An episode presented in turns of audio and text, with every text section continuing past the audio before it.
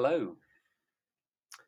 This is my second monologue on Substack, and I'm recording this a day before it's published.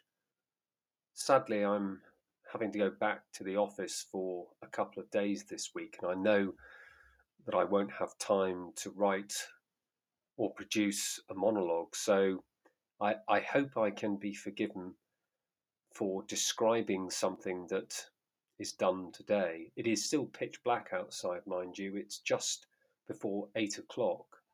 And I've got the puppy in with me who's very quiet, two lamps on my desk, and apart from my wife who's on the phone, I think, next door, it is very, very quiet. I've headed this The Games We Play, and it picks up upon the post that I shared with you yesterday about ideas. I called it Ideas Are So Aggravating. And if you recall, if you've read the post, or if not, don't worry, I started off with a quote, and I would say it's a seminal quote for me in terms of where I'm headed from the book The War of Art by Steven Pressfield. And he says this he says, Most of us have two lives the life we live and the unlived life within us. Between the two stands resistance. Now, that for me has been my life's work. As I said in the post, the unlived life, to bring that to the fore, to understand who I am at the deepest, most spirit full level as well as being spiritual along the way. And it's not been easy by any stretch of the imagination. In fact, it's been bloody hard in places. Throwing myself into a business when I was 19 and green as green, dealing with a person twice my age who was going through what I can only describe as something akin to a midlife crisis, losing the business, starting again, going back to university, and on and on it goes. But the point is, and the reason for this podcast, is that whether I like it or not, throughout that period of time, I've been playing various games. Hence the reference to Robert S. de Ropp's book, The Master Game. And I first came across his book um, whether this was serendipitous or not, I don't know. When I read the book, The E Myth Revisited by Michael E. Gerber, and there are two quotes from Robert S. de Ropp, one from the Master's Ga- the Master Game, and the other from the Warrior's Way, which I'll come to in a minute, which is a memoir of Robert S. de Ropp. And in case you don't know who he is, and I'll save you the time to look him up on Wikipedia. This is what it says. It says Robert S. de Ropp, 1913 to 1987, was an English biochemist and a researcher and academic in that field. After retiring from biochemistry, he brought other long-time personal interests to the fore, becoming, becoming a prominent author in the fields of human potential and the search the spiritual enlightenment. And you could say that he was a student and practitioner of Gurdjieff's work, George Gurdjieff, that is, and P.D. Uspensky, who was, I suppose, Gurdjieff's principal student, his main advocate.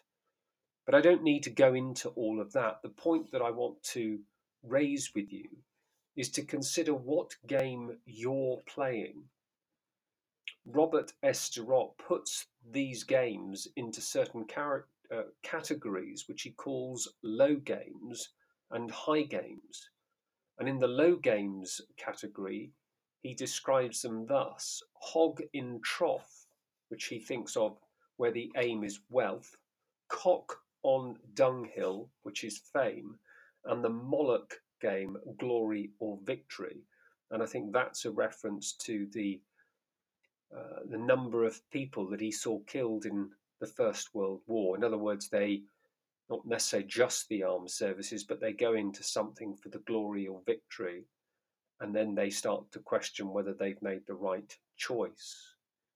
In the middle somewhere is household game, excuse me, and above that sits what he calls the higher games.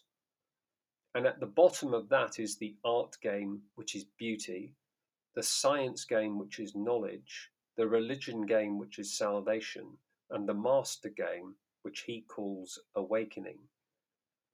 And if you've come across Maslow's work, you might be thinking this sounds a little bit like that with self actualization at the top. I'm not sure. I'm sure you could put it in that context, in other words, a hierarchy. But if you look at what he's describing, he's saying that we should all be finding a game worth playing. He says, in fact, games and aims on the first page seek above all for a game worth playing. Such is the advice of the oracle to modern man having found the game, play it with intensity, play as if your life and sanity depended on it. They do depend on it. And I think for me, when I look back on my life, my work life particularly, I realized that most of the games that I've been playing would fall into the low category. I would like to think that at some stage I might have been pursuing something artistic. I don't mean painting, I mean art in the context of doing my very best work.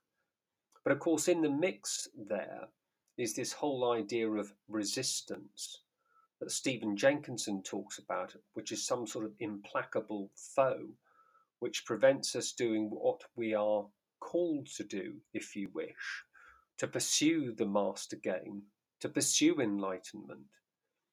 And so, over the course of the coming weeks, I'm going to spend some time picking apart the master game.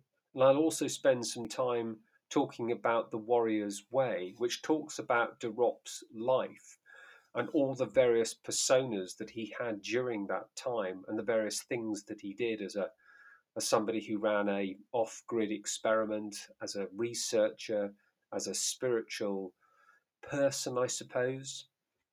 And you might think, well, what the hell has that got to do with me? Well, it has everything to do with you, dear listener, because I will be inviting the question, I will be asking the question, what game are you playing?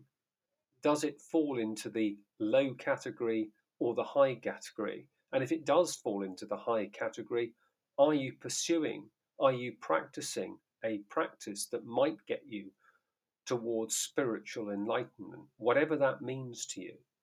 This isn't guru speak, this isn't woo woo, this is simply asking, are you making the most of the gifts that you've been given? Because that is essentially what I'm all about. It's what I've always been about in service to somebody else, trying to help them as a lawyer, trying to help them in recruitment, working in the funeral business. It's always been about serving other people. And I realize now that that is where I come most alive. It's about an impersonal dream for me, not about me. It's all about you.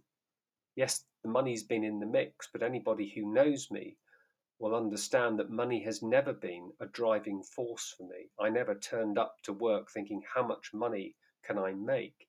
How much am I worth? And in fact, being paid, as, as whimsical as it might sound, was, was a, a pure pleasure. The fact that I was being paid to do some things made the job even more worthwhile. And I know that probably sounds odd coming from a lawyer, but that's where I was coming from at the time. I didn't seek out the highest paid job or the one with the most prestige. I was trying to do something which would serve my higher purpose. So, I hope that makes some sort of sense when I referred to the master game. You can actually find it online, it's a free PDF document. I've got the book though because I've tried the PDF and it was too difficult to read. I mean, you might be able to put it into a Kindle or something like that. But if you've got any thoughts on what I've been sharing with you over the last few days, I'd love to hear from you. Likewise, on this monologue, if you think it's too long, not right, the quality's not good enough, do tell me because I'm totally reliant on the feedback that you give me. You know, in terms of the subjects that you want me to talk about again, if there's something that's really getting under your skin, me in particular, or you've got something that you want me to address or answer, you know, what is the thing that most troubles you, most vexes you? What are the things that you want to share with the world? Then let me know. Um, you can always message me, and I'll, I'll always do my best to respond the same day, if not soon thereafter. But anyhow, take care. Have a wonderful day. Until the next time.